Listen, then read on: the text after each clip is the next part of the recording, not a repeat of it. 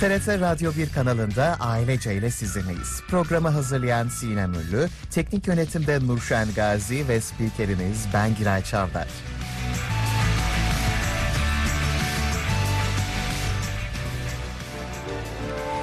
Bugün 29 Ekim. Atatürk'ün 19 Mayıs 1919'da Samsun'a çıkarak başlatmış olduğu milli mücadelenin zaferle sonuçlanmasının ardından 29 Ekim 1923 yılında ilan ettiği Cumhuriyet, Türk milletine bırakılmış en büyük miras. Cumhuriyet bir halkın özlemi. Savaşlardan yorulmuş, yoksul ve viran kalmış ülkesinde yurtta barış, dünyada barıştır Cumhuriyet. Cumhuriyet emektir, alın terinden akan. Namusuyla kazançtır, hiç kimseye el açmadan. Cumhuriyet ilimdir, fendir. 1071'den beri kök saldığımız topraklarda atalarımızdan torunlarımıza kadar nefes alıp nefes verebilmektir Cumhuriyet. Maraş'ta Sütçü İmam, İzmir'de Hasan Tahsin, Erzurum'da Nene Hatun, Çanakkale'de Seyit Onbaşı, Antep'te Şahin Bey'dir Cumhuriyet. 29 Ekim Cumhuriyet Bayramımız kutlu olsun. 98. yılında bir kez daha ilk günkü gibi aynı coşkuyla.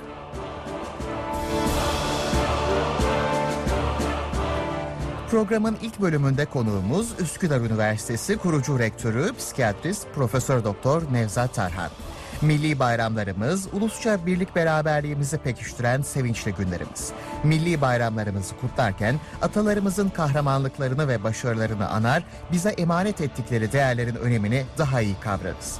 Milli birlik ve beraberliğin önemi üzerine sohbet edeceğiz bu bölümde.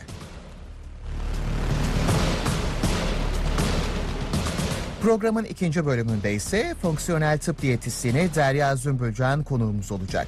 Cumhuriyetle birlikte halk kültürüne önem verilmiş, halk kültürüne dayanan araştırmalar bilimsel nitelik kazanmıştır. Türk mutfağı da geniş bir coğrafyada uzun bir tarihsel süreç içinde oluşmuş zengin bir kültürel miras.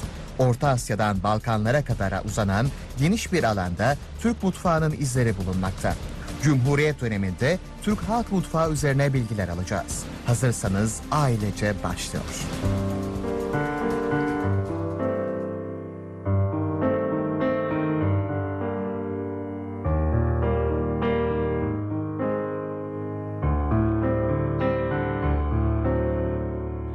Seviyor, özlüyor, değer veriyor. Bazen üzüyor, bazen de içinden çıkılması zor zamanlar yaratıyoruz. Gerçek sevgi var ya serde, sımsıkı bir sarılmayla hemen geçiyor tüm kırgınlıklar. Tam olup tamamlanarak devam ediyoruz yine kaldığımız yerden.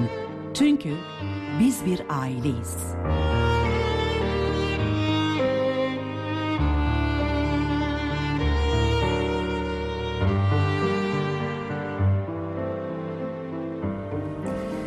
Konuğumuz Üsküdar Üniversitesi kurucu rektörü, psikiyatrist Profesör Doktor Nevzat Tarhan. Bugün kendisiyle milli birlik ve beraberliğin önemini konuşacağız. Hoş geldiniz Sayın Tarhan, günaydın. Hoş bulduk, teşekkür ederim. Ee, iyi yayınlar diliyorum Siray Bey. Teşekkür Bu ederiz. vesileyle e, 98. yılda Cumhuriyet kutluyorum e, hepimizin. E, hayırlı olsun. E, daha güzel Cumhuriyet, daha e, Cumhuriyetimiz daha canlı, dinamik şekilde yaşayacak günlere doğru devam eder inşallah diyorum. İnşallah. E, tabii biliyorsunuz tarih bilgisi ve bilinci sahip olmamız gereken en önemli değerlerden biri. E, milli tarihimize ve kültürümüze sahip çıkmak hepimizin sorumluluğu. E, geçmişten günümüze e, ailede sosyalleşme sürecinde verilen eğitimin içinde tarihin önemli yeri var tabii ki. E, vatanseverlik duygusunun nesillere kazandırılmasında aileye de görevler düşüyor. Bu görevleri konuşalım istedik. Geçmişi Evet. bilmeyen gelecek yazabilir mi? Bunlarla başlayalım dilerseniz. Tabii e, güzel söylediniz. Yani bir insan e, bir birey için düşünelim. E, bireyi tanımladığı zaman üç şeye bakılır. E, özgeçmişine bakılır. Yani geçmişinde neler yapmış, neler yaşamış, hangi e, kültür inanç standartları var, nasıl bir e, hayatta neler, e, nasıl bir yol, yol çizmiş kendisine ve bugün neler yaptığına bakılır. Bir de o kişinin ideallerine bakılır, vizyonuna bakılır, e, geleceğine bakılır, ülkülerine bakılır. E, aynı şekilde birey için geçerli olan bireyi mesela bir e, şey hazırlanırken pro- profesörlük takdim e, tezi hazırlanırken, profesörlük jürisi hazırlanırken sınava girmez profesör. Sadece öz, CV'sine bakıyor, özgeçmişine. Bugün nelerle meşgul oluyor. Bu kişinin gelecekle ilgili e, planı nedir? Bunlara göre jüri bu şekilde belirler. Yani bir e, şeyin e, yetkinlik ta- e, tanımı bu şekilde yapılır. E, bir e, şey için de aynı şekilde, toplumlar için de aynı şey geçerli. Yani bir toplumun geçmişine bakılır, bugün nelerle meşhuruna bakılır ve gelecek vizyonu planlaması nelerdir bunlara bakılır. Bunun için e, Cumhuriyet burada bizim için e, çok önemli bir e, tanımlama olmuştur, köşe taşı olmuştur bizim tarihimizde. E, ben hiç unutmam e, tarihimiz ben e, şeydeyken e, e, askeri Işıklar Askeri Lisesi'nde görevliyken Kara Kuvvetleri'nden bir kitap geldi. Kara Kuvvetleri'nin kuruluş yıl dönümü olarak 2500 yıl önceye saklıyorum onu. Düşün. Evet. 2500 yıl önceye kurulmuş yani. Bu düz değil. Mesela bir kurum olarak hiç kapak yıkılmamış bir kurum.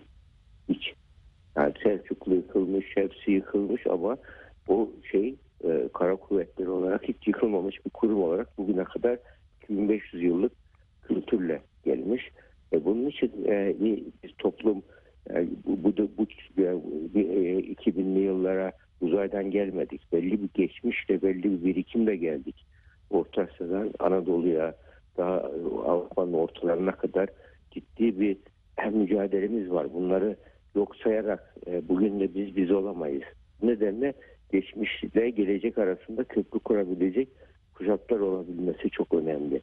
Yani köklerini inkar ettiği zaman bir kimse böyle durumlarda kendi kültürünü reddetmiş oluyor. Kendi yani buna psikolojide baba kompleksi deniyor. Hmm. Yani babasını babasını yok sayan bir insan baba kompleksi vardır. Babasına karşı düşmandır. Bu kişi mutlu olamıyor. Hep çatışmalı oluyor kişi. Baba kompleksi olan bir kimse babasına benzeyen kimse kim, kimlerle kişilerle geçinemiyor. Devamlı kavga ediyor. Yani onun zihninde devamlı bir çatışma alanı var. Babayı bazen babasına baba kompleksi var. Babasına karşı babası gibi oluyor farkında olmadan. Ya ben kızdığım babam gibi davranmaya başladım diyen hastalar oluyor. O, o zaman biz diyoruz ki bunda baba kompleksi var. Babası ona karşı ya böyle hem sevgi hem öfke geliştirmiş ya da babayı reddetmeye çalışıyor. Baba ile ilgili iyi bir ne- baba rolü e, baba nesnesi iyi bir nesne değilmiş ona gibi. Ya da baba nesnesini yanlış algılıyor gibi bu şekilde yorumluyoruz. Onun için baba kompleksini çözmeden o kişi mutlu olamıyor.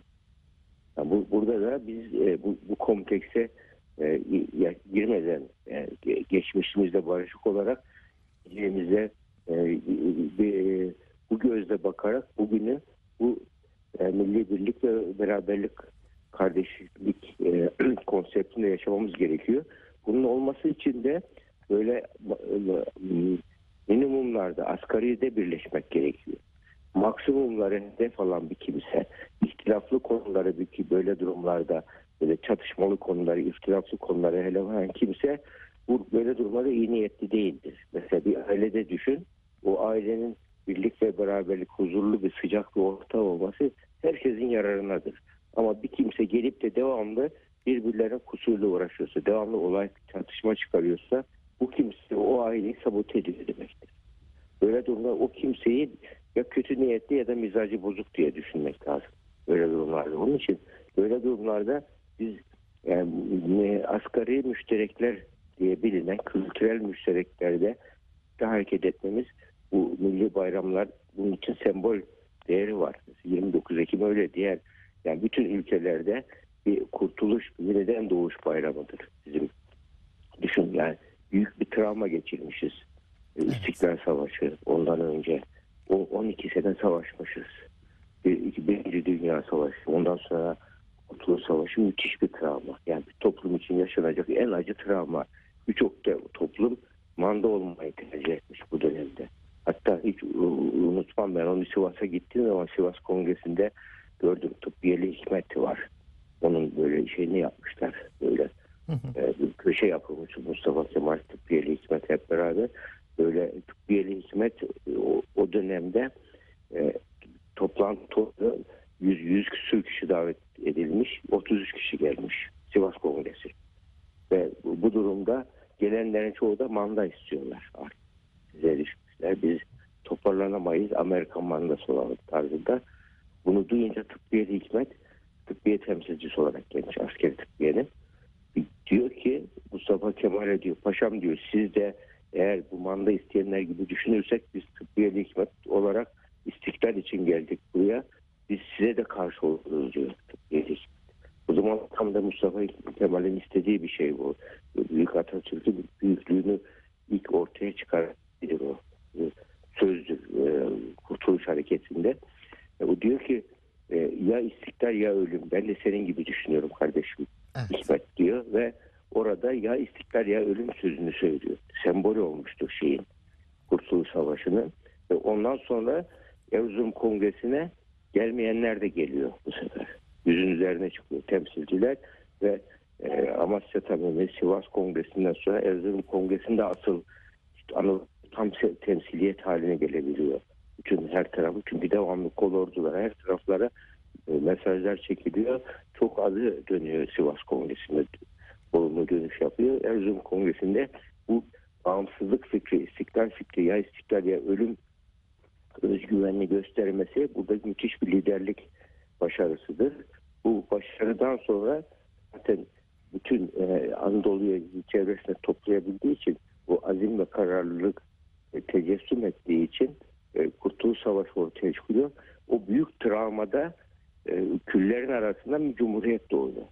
Onun için bu cumhuriyet bizim için gerçekten bir bayram günüdür ve bu e, Anadolu coğrafyasında e, misak-ı milliyetin bayramıdır aslında. Yani böyle üç türlü milliyetçilik var. İnsanı milli bir arada tutan milli değerler olarak biri ırk milliyetçiliği. Irk milliyetçiliği mesela Hitler'inki ırk milliyetçiliği. Bu, bu dönemde İngilizlerde vardır ırk milliyetçiliği, işte Almanlarda vardır vesaire, Fransızlarda hepsi kendi ırkını ari ırk, üstün ırk olarak bilirler. Onlar da ve ikinci milliyetçilik türü de ideolojik milliyetçilik. Yani Sovyetlerin milliyetçiliği, Çin'in milliyetçiliği yahut da teokratik milliyetçilikler, dini milliyetçilikler, İran gibi, Afganistan gibi. Şimdi bu milliyetçilikte dini milliyetçilik bir de bizim de içinde bulunduğumuz vatani milliyetçilik var. Yani misak-ı milli milliyetçiliği de denebilir. Misak-ı milli sınıfa coğrafi milliyetçiliktir bu. Hatta bu, bu duygu şeydir. Mesela bu milliyetçilik duygusu hayvanlarda da karşılığı var. Mesela kediler coğrafyaya karşı bağlıdırlar. Şahıslara bağlı değildirler. Köpek şey olarak cins olarak köpekke şahıslara bağlıdırlar. Şahıslar birlikte arabaya binip giderler. Ama kedi arabada duramaz. Kafeste koymak zorundasınız. Çünkü o coğrafyaya, toprağa bağlıdır. Toprağa gelir. Yani vatani milliyetçilikte coğrafi milliyetçiliktir. Bu, bu coğrafyanın milli bir bütün olarak kalmayı bir insan hayatında öncelikli sayması gerekir. Bunu, bu nedenle vatan duygusu bizde en önemli bir e, milliyetçilik e, unsuru olmuş ve olmalı da bu. Yani bunu kaybetmememiz gerekir. Bunu hatta psikolojide üstün değerler kümesi olarak değerlendiriyor. Bir keside üstün değerler kümesi olarak eğitim sisteminde bu e, üzerinde durulması ve bu bayramların bu ruhu harekete geçirmek için e, yaşaması önemli. Mesela bir travma etkisi oldu dedik şeyin. Cumhuriyet kurulmadan önce bir toplumsal travma yaşadı dedik. Bu gerçekten bir, bireysel travmalarla toplumsal travmalar çok benziyor birbirine. Böyle trafik kazasında kafa travması geçiren kişiler vardı. Evet. O kişiler bütün bilgilerini hatırla, hatırlayamazlar. Unutmuş zannedildi, unutmamışlardı aslında. Hatırlama güçlüğü yaşıyorlardı bilgiler. Bilgi toplumda geçmişte hikayeler, anlatılar, semboller, e, senaryolar çocukluk çağlarındaki birçok o kültürel birikimleri e, bir şeyin e, Birinci Dünya Savaşı ve Kurtuluş Savaşı'nın çok etkisiyle o travma etkisiyle bütün onları ilk anda bir e, konfüzyon yaşadı. Yani toplumsal olarak bir hafıza karmaşası yaşadı. Ve bu hafıza karmaşası içerisinde kişi hem düşünce dünyasındaki zihinsel tasarımlarını hem duygusal tasarımlarını hem de böyle durumlarda törensel tasarımlar, davranışsal tasarımlar vardı insanın hayat geçmişinde. Kültürlerde de böyle bunlarda en son unutulacak şeyler sembollerdir insanın hayatında. Onun için sembollerdir. Bu semboller yaşatılması gerekiyor. Yani toplumu bir arada tutan bayramda bu sembollerden birisidir.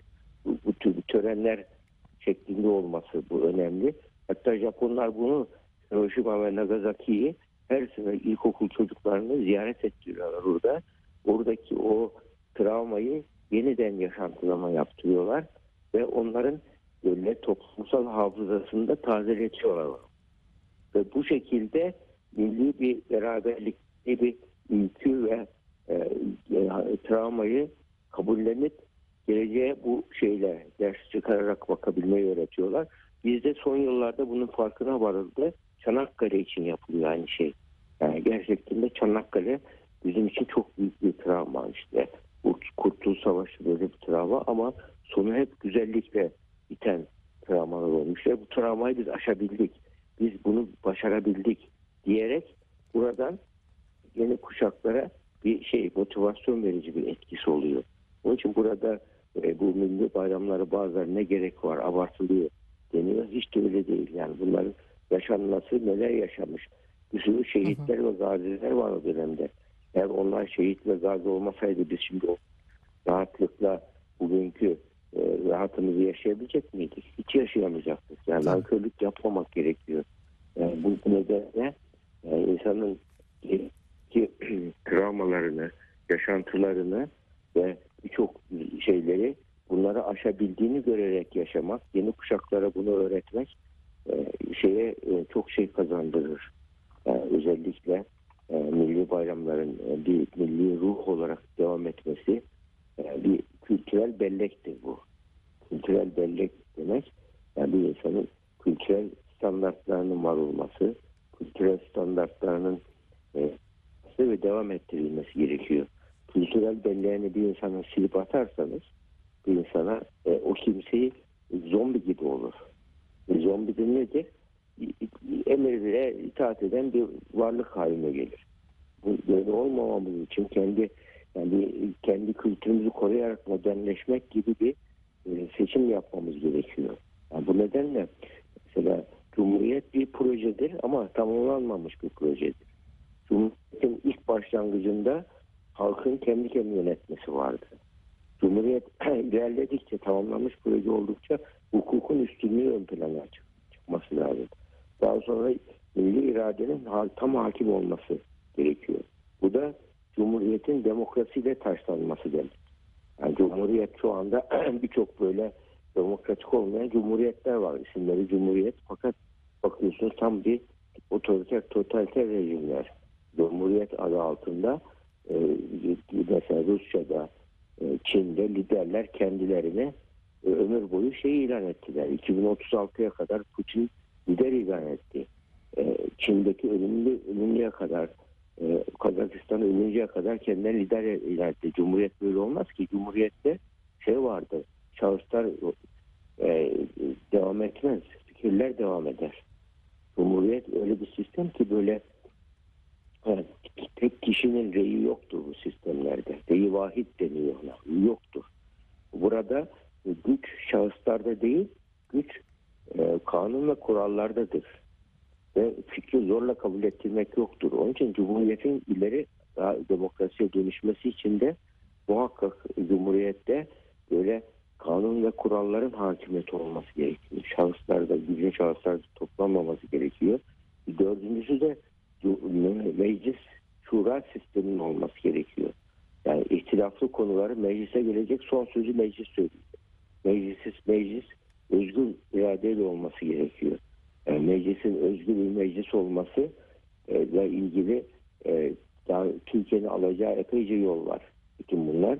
Bütün bunları düşündüğümüz zaman biz doğru yolda ilerliyoruz ama engelleri tam aşmış değiliz. Yani Cumhuriyet Projesi bu nedenle henüz e, tamamlanmamış bir proje olarak düşünmek gerekiyor. Bunun tamamlanması için neler yapacağız?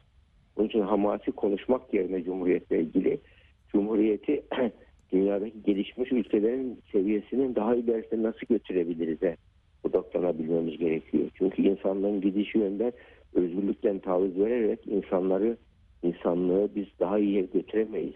bakın gelişmiş toplumlarla ilgili Fukuyama'nın bir kitabı var. Güven diye. O kitapta şöyle diyor. e, e, gelişmiş toplumlarla gelişmemiş toplumlar ayıran en önemli özellik yüksek güvenlikli toplumlarla düşük güvenlikli toplumlar olması diyor. Yüksek güvenlikli toplumlar ne işte? Özgürlüklü toplumlar, geleceğini güvende hisseden toplumlar ve e, bugün işte Batı e, dünyadan, Güney Amerika'dan Amerika'ya doğru, bütün Afrika'dan, Asya'dan şeye doğru göç var Avrupa'ya doğru. Bu göçün sebebi yoksulluk göçü değil bu. Hukukun üstünlüğü var oralarda.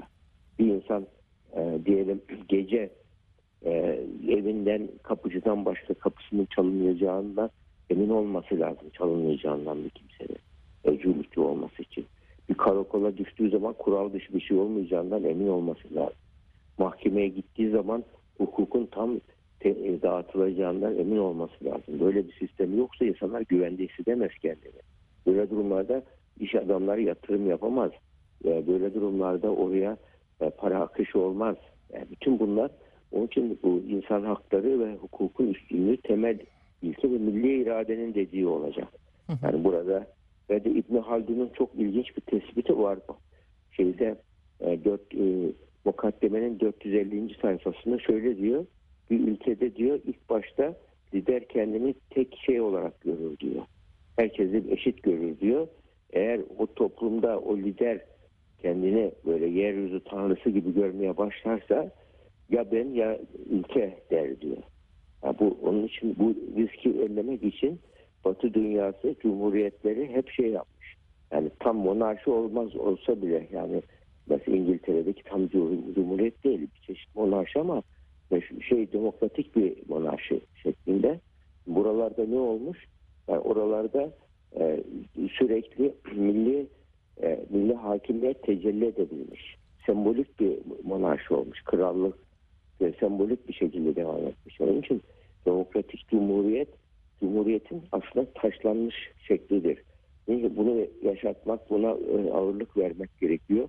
Bu da çok partili sistemlerde olabilecek bir şey. Özgürlükçü sistemlerde olabilecek bir şey. Yani milli e, kelimesinin altını bu şekilde yani misak-ı milli milliyetçiliği şeklinde